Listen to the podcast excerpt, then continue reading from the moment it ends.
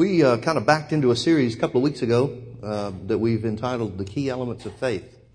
Now, I say say it that way because uh, we really didn't. I didn't intend to uh, start a series on the subject of faith, but we got to talking about some things um, the first service, and I didn't get finished with them, and so I continued it, and, and, now it seems like that's the way the Holy Ghost wants us to go.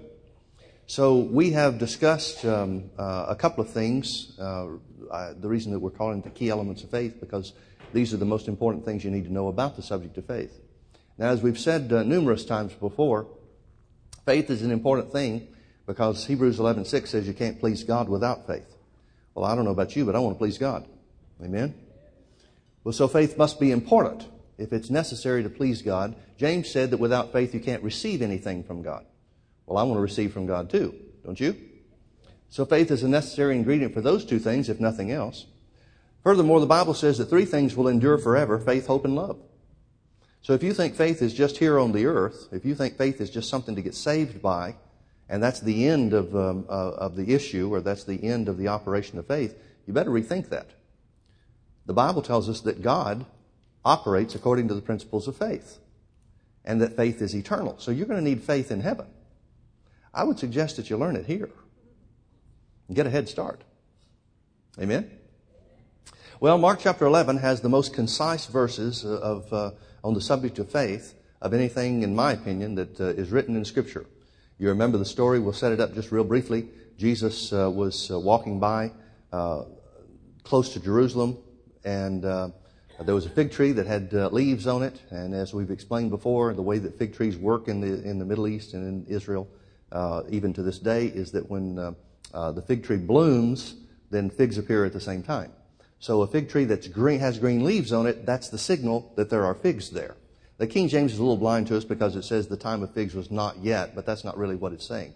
It's a, uh, that's a Western interpretation. That's an English interpretation of a lack of understanding of how fig trees operate. And don't take my word for it. Check it out yourself. It's a, it's a very simple thing to go online and and uh, uh, and search it out and, and see that that's the case. Jesus comes to the fig tree. It's got green leaves on it, so he expects it to have figs, but it doesn't have any figs on it. And so Jesus curses it, and the disciples heard him say, No man shall eat fruit of thee hereafter forever. Next morning they come by, and the fig tree is dried up from the roots. It's dead from the roots. Now, we've made this point, but I, I, I, I just have to keep making it again. If Jesus had taken a chainsaw to the tree the day before, it would still have green leaves on it.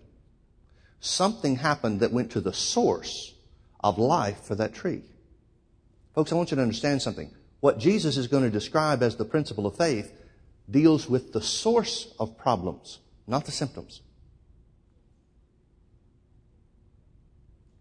Let me say that again. Faith deals with the source of the problem, not the symptoms.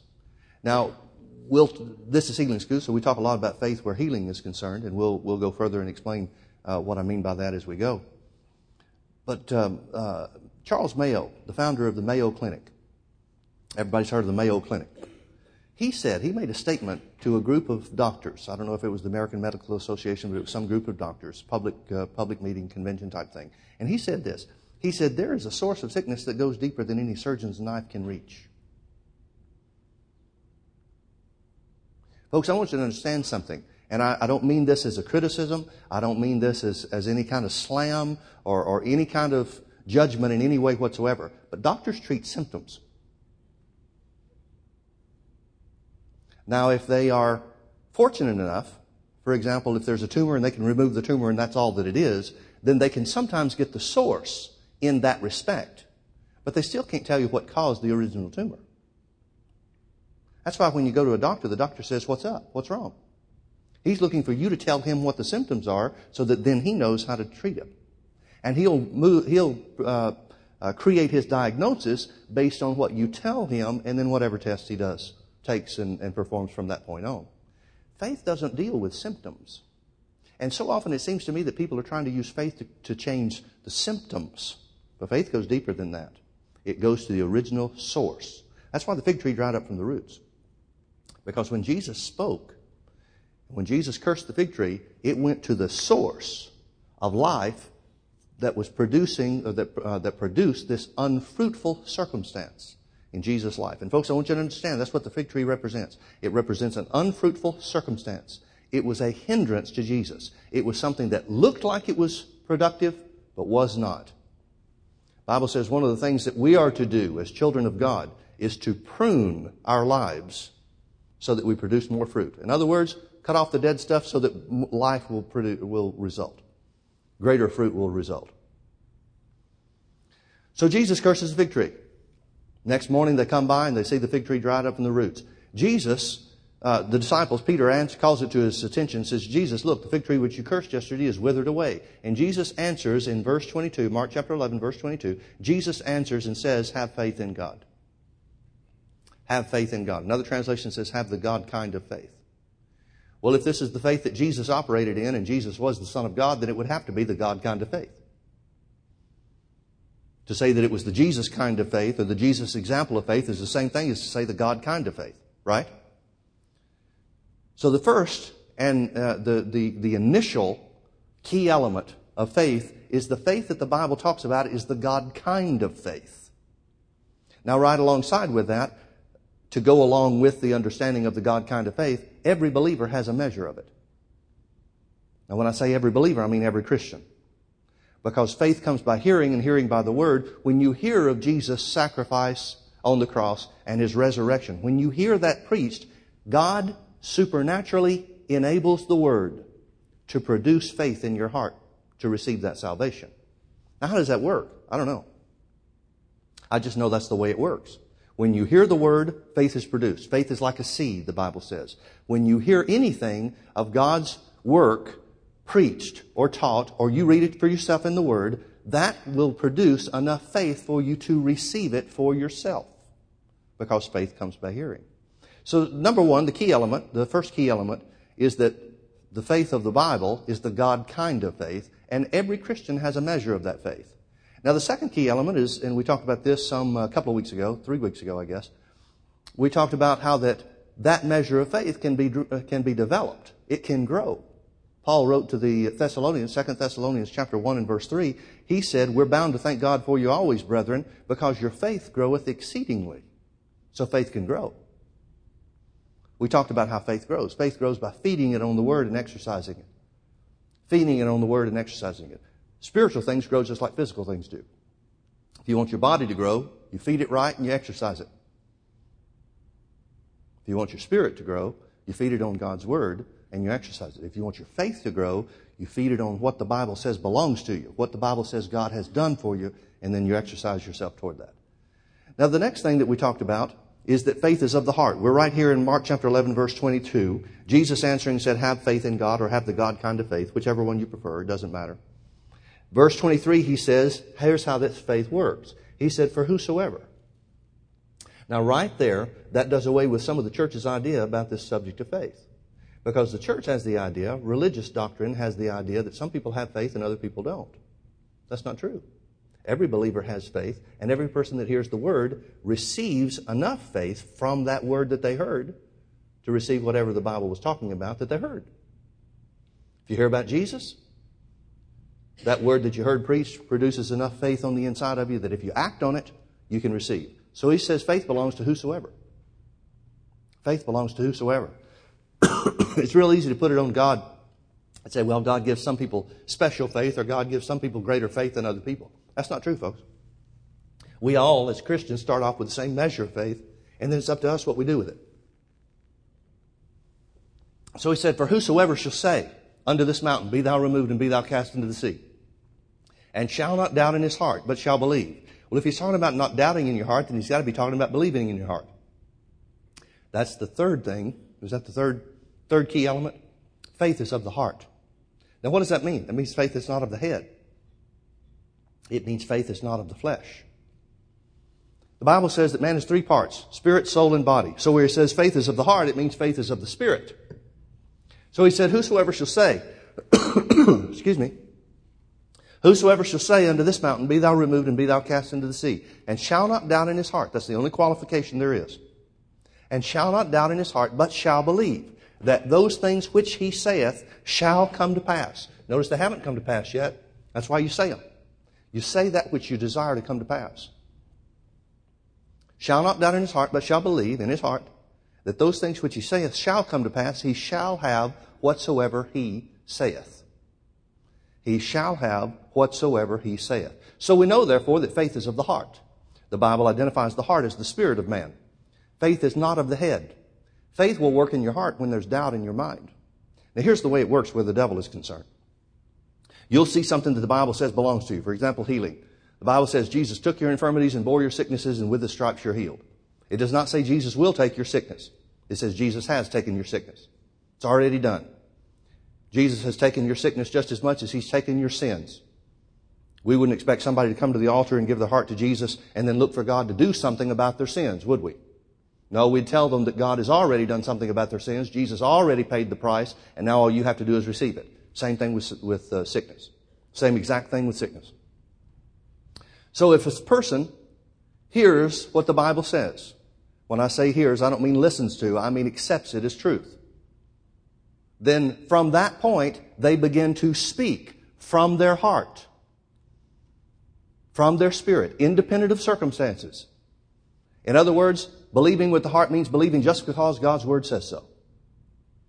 You don't have any physical evidence of it. It may contradict all the physical evidence you do have, but you believe just because God's Word says so. Interesting, Jesus said in John chapter 6, verse 63, He said, My words are spirit and they are life. So when you're believing from your spirit, you're believing in spirit words.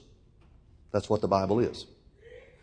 So whosoever shall say, you're speaking from your heart, from your spirit, just because God's word says so, and then you choose, you determine, you refuse to doubt in your heart. What does that mean? That means you refuse to say anything to the contrary of what God's word has already said. And folks, that's a fight. That's why the Bible talks about fighting the good fight of faith. There is a huge fight that takes place once you begin to speak God's word.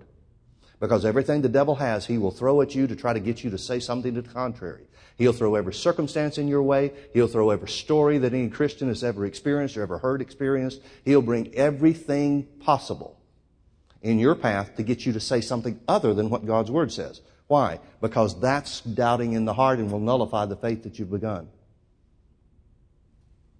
Now, what happens with the devil is he'll bring these things to you. He'll tempt you to speak contrary to God's Word based on circumstances based on feelings, based on the surroundings that we find ourselves in. And then he'll tell you when those thoughts come to your mind that it's not working, he'll tell you that that's your doubt. He'll tell you, he'll plant the doubt in your mind and then tell you that you're doubting. And folks, folks remember, it's not doubting in your head that stops faith from working. It's doubting in your heart. Remember the rule. The rule is what you say, not what you think. That's why I say, Faith will work in your heart even when there's doubt in your mind. Faith will work in your heart even when there's doubt in your mind. Now, the next key element, we talked about that some last week, and we'll, we'll go a little bit further. And some of these things overlap. It's really hard to take each and every one of these points as an individual and talk just about it without overlapping some others. And so we'll, we'll continue to talk some about, uh, as we go into the next key element. But notice in verse 23, Mark chapter 11, verse 23, there's not one word spoken about prayer.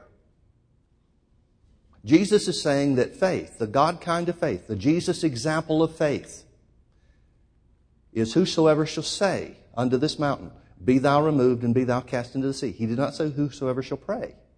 He didn't say a word about praying here, did he? He's telling us here's the principle of faith. Whosoever shall say unto this mountain, Be thou removed and be thou cast into the sea, and shall not doubt in his heart, but shall believe in his heart, that those things which he saith shall come to pass, he shall have whatsoever he saith. Notice there's not one mention about prayer. So faith works independent of prayer. Or we like to say it this way faith works by saying and not just by praying.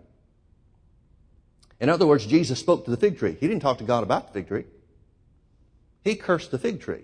He spoke to the situation. And Jesus goes further and says it'll work not only on a fig tree, it'll work on whatever mountain of problem you've got. Whosoever shall say to this mountain. There was a physical mountain there, but Jesus is using it as an example. He's saying something as big as a mountain in your life. If you'll speak to the mountain and not doubt in your heart, but believe in your heart that the words that you say will come to pass, you'll have what you say. So faith works by saying. Now, verse 24, here's the other part of this key element.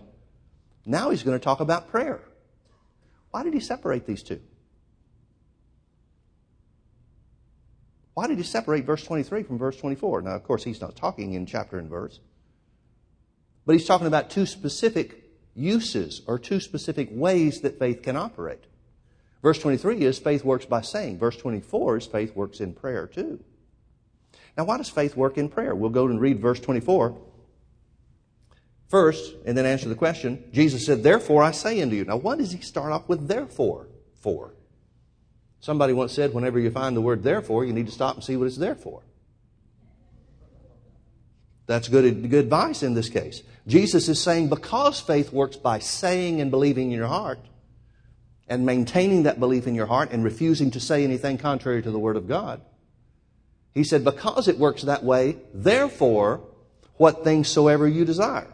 Therefore I say unto you, what things soever you desire. Now he's going changing, uh, uh, changing uh, his example or changing his explanation of what faith works on. First, he's talking about problems, a problem even as big as the mountain. Now he's talking about things you want. I don't know about you, but that's good news to me. He said faith works on mountains, problems, but he said faith always also works on things that you desire. He said, therefore, because of the principle of faith, speaking in your uh, believing in your heart and speaking with your mouth. He said, Therefore I say unto you, what things soever you desire. Now that's King James English, but everybody understand that means whatever you desire. Whatever you desire. Now, folks, if the Bible can be taken literally, and you're going to have to choose for yourself whether or not it can. But if the Bible can be taken literally, if these literally were the words of Jesus, Jesus said faith works on anything you want. That's the point where you lose most people. Because they start thinking about extremes. Oh, you mean if I wanted something ungodly? Listen, folks, I'm not talking about idiot situations. I don't believe Jesus was either. Jesus knows that he's talking to men that can get pretty carnal. One of them's a thief. When he's crucified, a couple of them are going to decide to leave the ministry and go back to fishing. He knows these are not perfect guys, but he tells them the principle of faith what things soever you desire. When you pray, believe that you receive them, the things you desire, and you shall have them. Now, the believing that you receive the things you desire has to refer back to verse 23 believing in the heart. In other words, speaking only what God's word says and refusing to say anything to the contrary. He said if you'll use that same principle in prayer, then you'll have whatever you want.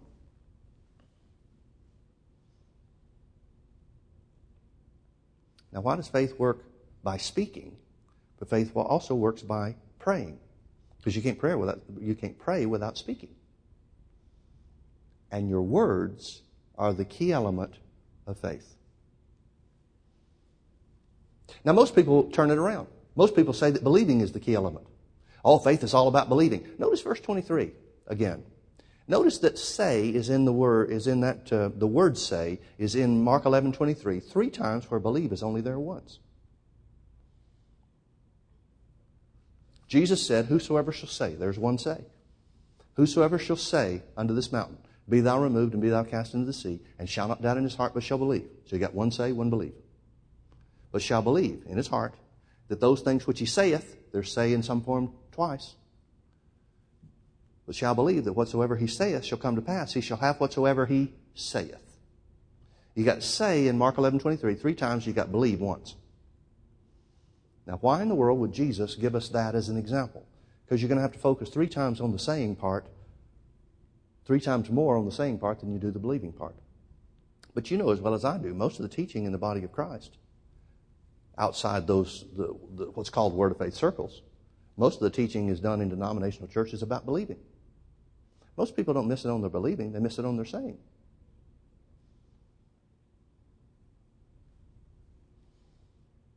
Most, more people miss it on the saying part than they do the believing part.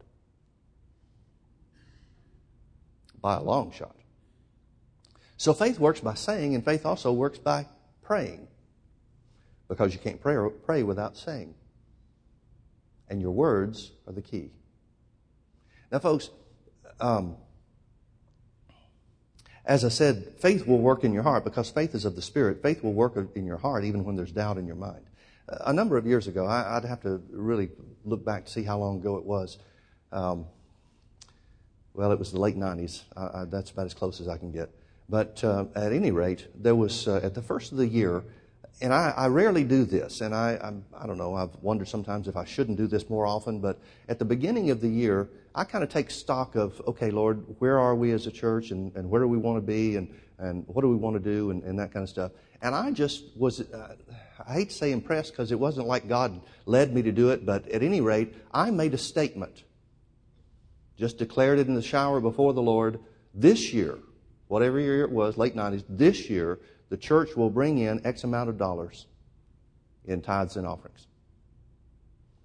Well, we were in the middle of a building project, and, and so I knew that there would be extra money that was needed and, and that kind of thing, but I didn't know how much money we'd need. I, it's not like I'd penciled it out and said, okay, here's the budget, and here's how it's going to work, here's what we're going to need. I just said, here's how much we're going to need. Here's how much we claim this year. I didn't pray about it. Didn't say, Lord, I'm asking you, can I have this? Uh, I believe I receive it or anything like that. I just made a statement in the shower. And when I did, man, I felt good on the inside. It's almost like I had the money in my hand. It's, it's easy to feel good when you pray, isn't it? You get all excited. Oh, glory to God. This is going to be so great when we finally see this and it comes to reality and man, this is going to be great. Well, next day comes along, the money's not there. Next day comes along, money's not there. I'm not expecting it to come overnight. But every morning I get up.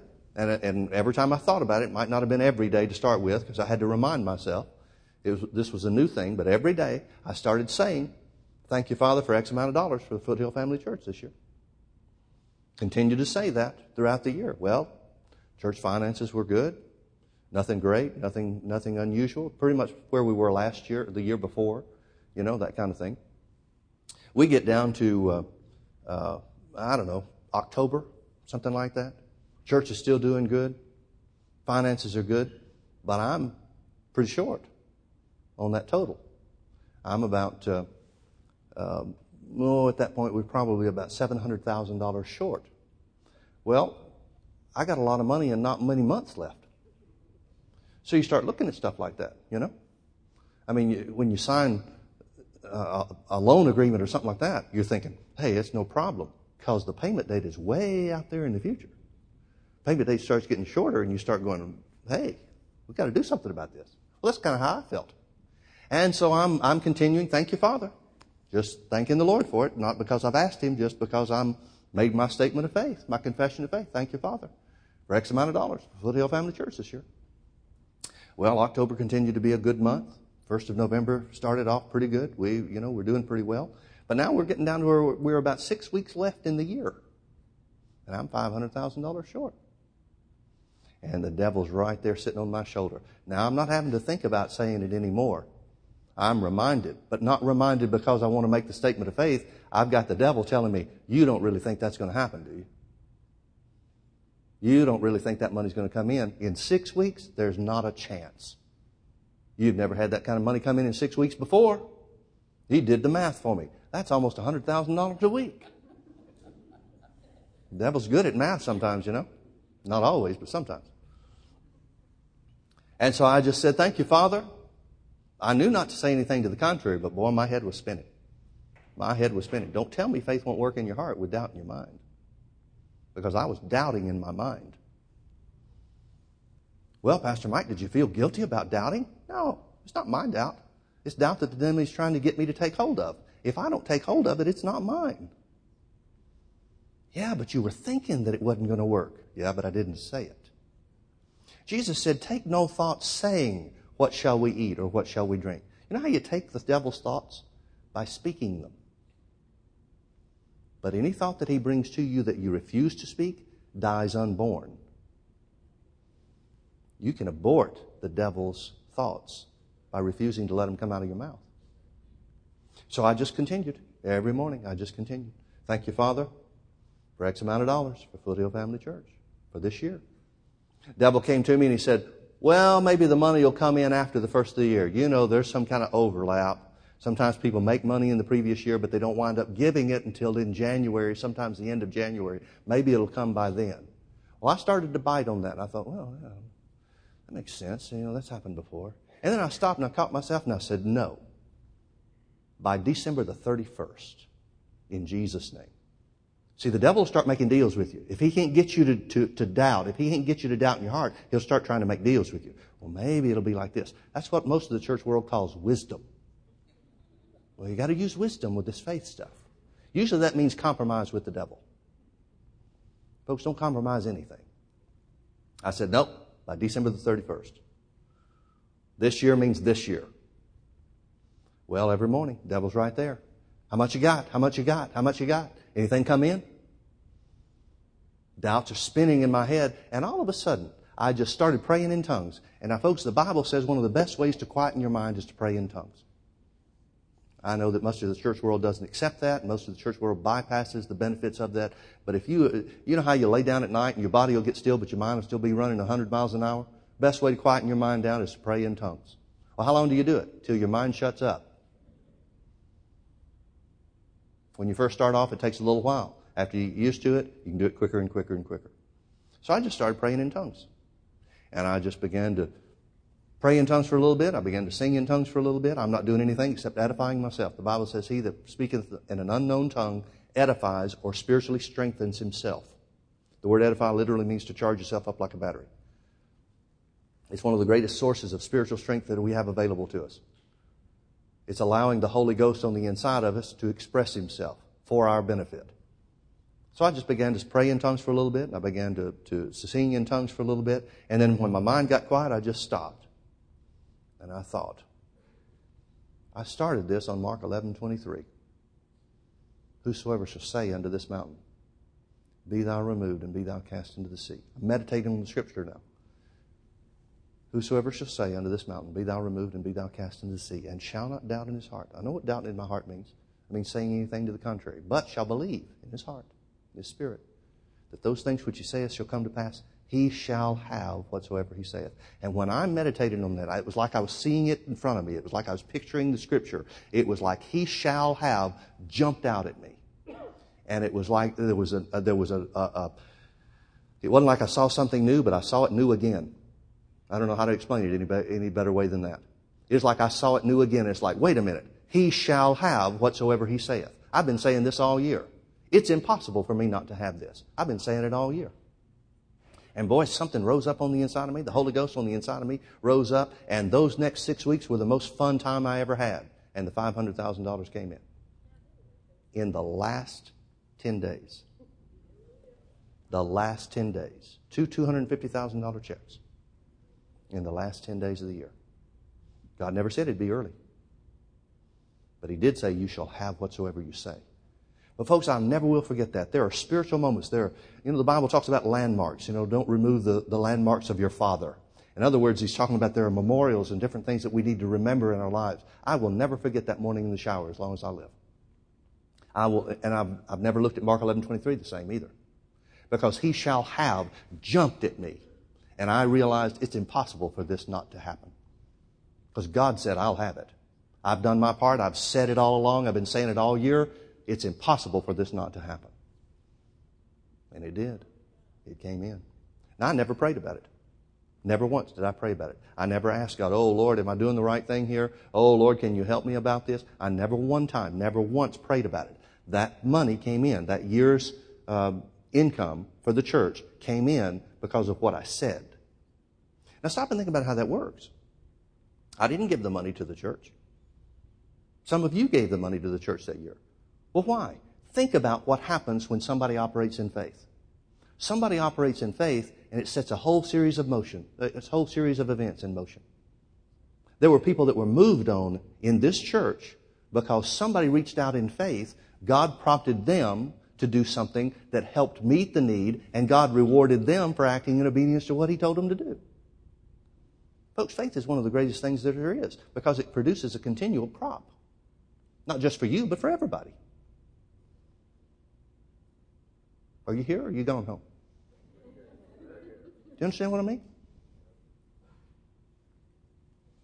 Faith works by saying, You're governed by your words. You're governed by your words. Now, that brings us to another point, and that is faith is always expressed in either word or action. Now, the reason we put both word and action when we've already been talking about the words part, the confession part, is because of what James said. Turn with me over to James, chapter, uh, let's start in chapter 1. James chapter 1. James had an interesting perspective on things in the way that he wrote because he was a pastor. Paul wasn't a pastor. Peter wasn't a pastor. Jude wasn't a pastor. John wasn't a pastor. But James comes from a different perspective. He's there where he's living with people, day in and day out. Now, folks, I traveled on the road, and even though I was teaching in churches, it's real easy to come in and, and, and, and make all kinds of bold statements and promises. If you'll just reach out, then, then this will happen for you. If you know you're leaving the next day, it's not your problem if somebody doesn't receive. But when you're living there with people, you begin to approach things from a different perspective. See, you go into a crusade situation or a revival uh, environment and you're trying to inspire people to receive right then. Well, as the pastor of the church, if I tell you tonight's your night, then you may think, well, if I don't get it tonight, I can't get it tomorrow. So I can't put it out there like, this is it. This is your chance. Don't miss your chance tonight. Because then what are you going to do tomorrow if you don't reach out and receive? See, the promises of God are just as true tomorrow as they are tonight. I want to encourage you and persuade you according to the Word of God so that you reach out and take hold. But I don't want to take anything from you if you don't get it right now. That's where James is coming from. That's why James is writing the letter that he writes. Now notice what he says. James chapter 1, verse 21, he says, receive with meekness, the last part of the verse, he says, receive with meekness the engrafted word which is able to save your souls. So he's talking about the word of God having an effect on your mind, your understanding, because he's writing to people that are saved. He can't be talking about their spirits getting saved because their spirits have already been made new. So he's saying the Word of God is that which transforms you. It brings about the saving of the soul. James calls it the saving of the soul. Paul calls it the transformation or the renewing of the mind. It's the same thing. Different terminology, but the same thing that the Holy Ghost is trying to get across to us. But notice in verse 22, he said, But be ye doers of the word, and not hearers only, deceiving yourselves. Be doers of the word and not hearers only. He continues this line of reasoning, this line of thought in chapter 2 in verse 17. He said, even though, even so, faith, if it has not works, is dead, being alone. Now the translators did us a disservice by translating this word works in the way that they did. Now the reason it's a disservice is not because it's a bad translation. It's not. But Paul talks about the difference between faith and works. Now James is talking about faith plus works. And that becomes confusing to some people. Some people think that Paul and James are talking about two different things or they're contradicting each other, and they're not. Paul is simply saying, you don't work your way to God. There is only one way to God, and that's by receiving the free gift of salvation that Jesus purchased for you, and you do that by faith. So it's not faith and works where Paul is talking about, it's either faith or works. And the Jews were great at trying to work themselves toward God. He said, you can't do it that way because you'll never be good enough. You can't work yourself in. It's not by works, it's only by faith. But that's not the context that James is speaking in. James is saying to Christians, it's not enough for you just to speak the word. You've got to do it too. This word works that James is talking about really would be better translated, or at least for our understanding, would be better uh, translated as corresponding actions. Because see, you can say one thing but live another. We've all seen that in the body of Christ, haven't we? We've seen people claim to be Christians, but they sure don't live like it. We've seen people say that the Word of God is true, but then they don't act like it. That's what James is talking about. He's talking about actions in your life that correspond to or result from your confession of faith. So he says, even so, faith without works or apart from works is dead, being alone. So he's saying faith needs action, corresponding action to go with it. He said that's how faith really brings about results. Now let me show you the example. Turn back with me to Acts chapter 14. What is James telling us by the Holy Ghost? He's telling us the same thing that we see uh, identified in other scriptures, and that is faith and works are the expression, I'm sorry, confession and works are the expression of faith. Acts chapter 14 is a good example of this. It tells us about how that uh, Paul and his company were in the, the region of Galatia. It says in verse 7, it says, And there they preached the gospel in the city of Lystra. And there they preached the gospel, and there sat a certain man at Lystra, impotent in his feet, being a cripple from his mother's womb, who had never walked. The same heard Paul speak. Who, speaking of Paul, steadfastly beholding him and perceiving that he had faith to be healed. Now I want you to notice that. The man has faith to be healed because he's heard Paul preach the gospel. So Paul's gospel must have included healing. Romans 10 17 says, So then faith comes by hearing, and hearing by the word of God. The fact that he has faith to be healed identifies very specifically that Paul had to be preaching healing in his message. And the Holy Ghost calls that the gospel. What is that telling us? It's telling us that Jesus paid the same price for sickness as he paid for sins. And that's what Paul was preaching. And the man had faith to be healed. Now, if you stop reading right there at the end of verse 9, he's got a heart full of faith, but no results. Where it says he had faith to be healed, that would be faith of the heart. So he's got a heart full of faith, but no results. Folks, I want you to understand something. Faith has to have an expression in order for it to work. That expression is either through words and or actions. There are some things you can't act on, you can just, the only thing you can do is say. But there are other things you can say and do. Think of it like this. You could have a pocket full of money and it won't buy you one thing unless you get it out of your pocket. You can have a heart full of faith and it won't produce healing unless you get it out of your heart. And where does the devil attack you? The devil attacks you by saying you don't have enough faith. You don't have enough faith. What's he trying to do? He's trying to get you to work on the things on the inside rather than say. Speak the word of faith that you have. Why? Because faith is expressed by words and actions. So the man has faith to be healed. Verse 10 Paul, after perceiving that he had faith to be healed, said with a loud voice, Stand upright on your feet, and he leaped and walked. I want you to notice that Paul did three things and the crippled man did three things. Paul preached the gospel. Paul perceived that he had faith to be healed. And Paul said, Stand upright on your feet. The man heard Paul speak, had faith to be healed, and stood up, leaped and walked. Folks, that's the way it works. You've got to work in cooperation with the word. Notice it doesn't say that this man was healed because Paul was an apostle. It doesn't say Paul perceived that the Holy Ghost wanted him to do a miracle to prove that his preaching was true. It doesn't say that. It said Paul perceived that the man had faith to be healed. Now, we don't have record that there's anybody else in Lystra that was healed. You think he's the only one in that crowd that's being preached to? You think he's the only sick person there? May have not have been anybody else that was crippled, but I would be very surprised to find out there wasn't somebody that had some kind of ailment in the crowd. People sitting right next to, you, maybe on both sides of this crippled man and he receives faith to be healed. And they don't. We don't have any record that anybody else got anything. Why? Because what you do with what you hear makes all the difference in what you get. It's not God's responsibility. The gospel was just as true for everybody else in the crowd as it was for the crippled man. But we don't have record that anybody else got anything except the crippled man. Why? Because he heard Paul speak. I folks, I firmly believe this means a lot more than just listen to. Because everybody else in the crowd listened to Paul speak. But this man heard it. He accepted what Paul was saying is true, and as a result, it planted the seed of faith in his heart, and that seed of faith was enough for him to be healed. Now all Paul's got to do is get him to act on it. All Paul's got to do is get him to get that faith out of his heart and into action. Just like you have to get your money out of your pocket and into circulation for it to purchase something.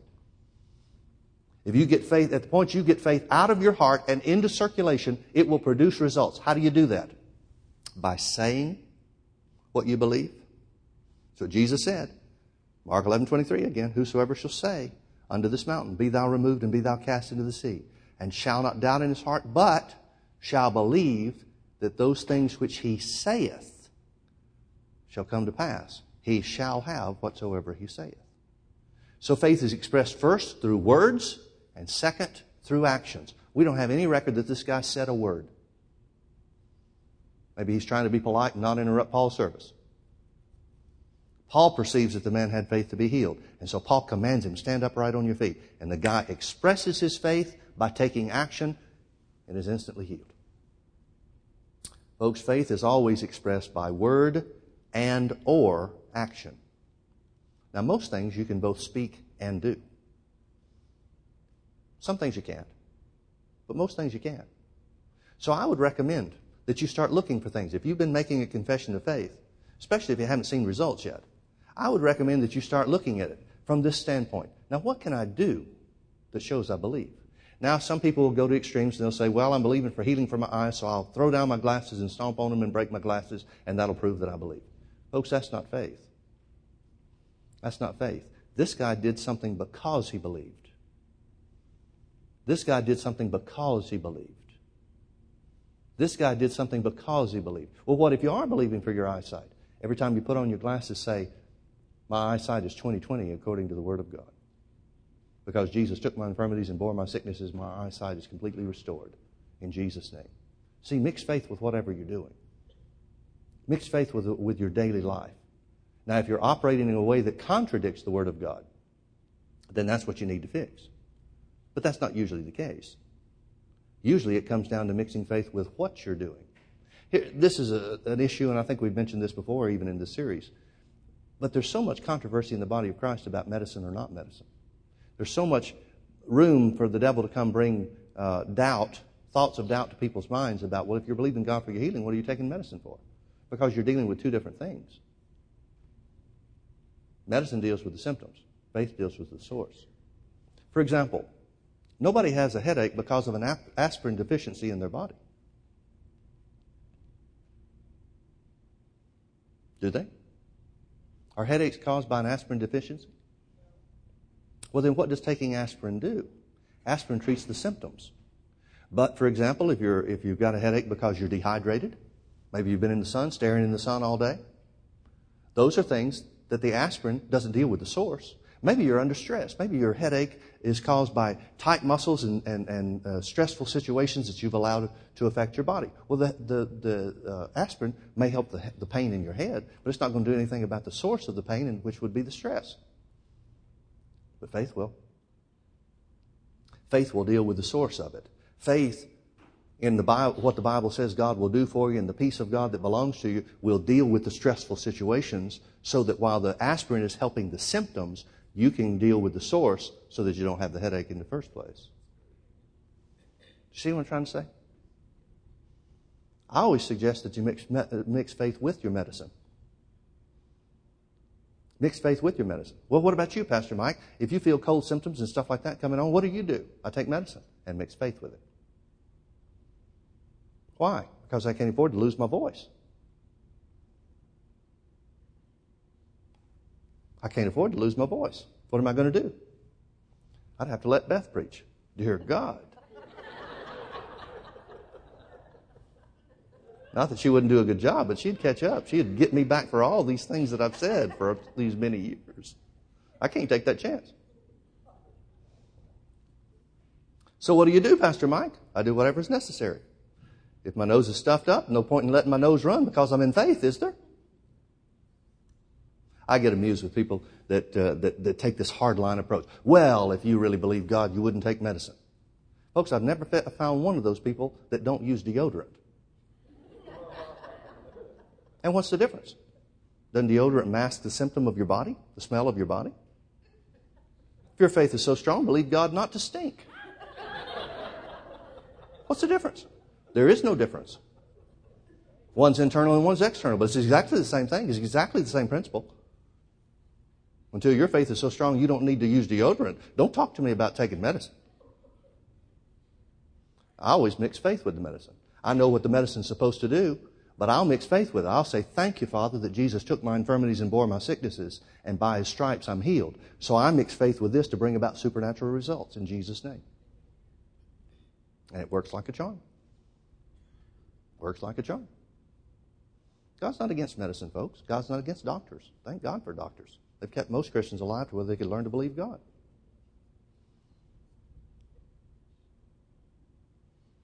Have you noticed that God's not in the extreme things? You'll find people on the extremes on both ends. God's always right there in the middle of the road. On every issue. You'll get some people that will go to the extreme and say, well, we got to look out for the poor. Well, the Bible says give to the poor. By the way, the Bible says give to the poor. It didn't say pay the government to give to the poor. Okay, you'll get that later. The Bible says give to the poor, but it also says if you don't work, you don't eat. What does that mean? That means God's right in the middle of the road. And if you know, if you think about it, key, it's kind of like driving. The key to driving is to stay between the ditches. It's like that spiritually. Stay between the ditches, folks. Don't get into these arguments about, well, if you're believing God, you ought to do this. That's where the devil tries to push you. That's what he tried to do to Jesus. He took him to the pinnacle of the temple and said, If you're the Son of God, throw yourself down. Yeah, that'd make a big show, wouldn't it? That's what the devil always wants to do. He wants to push you out there on the edge. Just mix faith with where you are. Start where you are. So faith works by saying, and faith works also by praying. Why? Because faith is of the heart. And out of the abundance of the heart, the mouth speaks. Let's pray. Thank you, Father, for your word. Thank you that it's true. Thank you, Father, for the privilege that we have to feed on your word, to read it, to study it, to make it a part of our spirit, so that when we speak the word of God, it has the same effect that it was sent to accomplish. You said, Father, your word is not void of power, but it shall accomplish everything that you sent it to and prosper in the thing that you please. Thank you, Father, that the word of healing prospers for healing. Thank you, Father, that the word of God for provision prospers in provision. Thank you that the word of salvation prospers in people being saved. Because your word is not void of power. Oh, Father, what a privilege it is to walk by faith. We feel so sorry for those who have always had it easy, Lord. Never learned the true value of believing you to meet their needs, to meet every need. What a wonderful privilege it is, Father, to know that your word never fails. Thank you, Lord. In Jesus' precious name. Amen. Amen. God bless you. Thank you for being with us.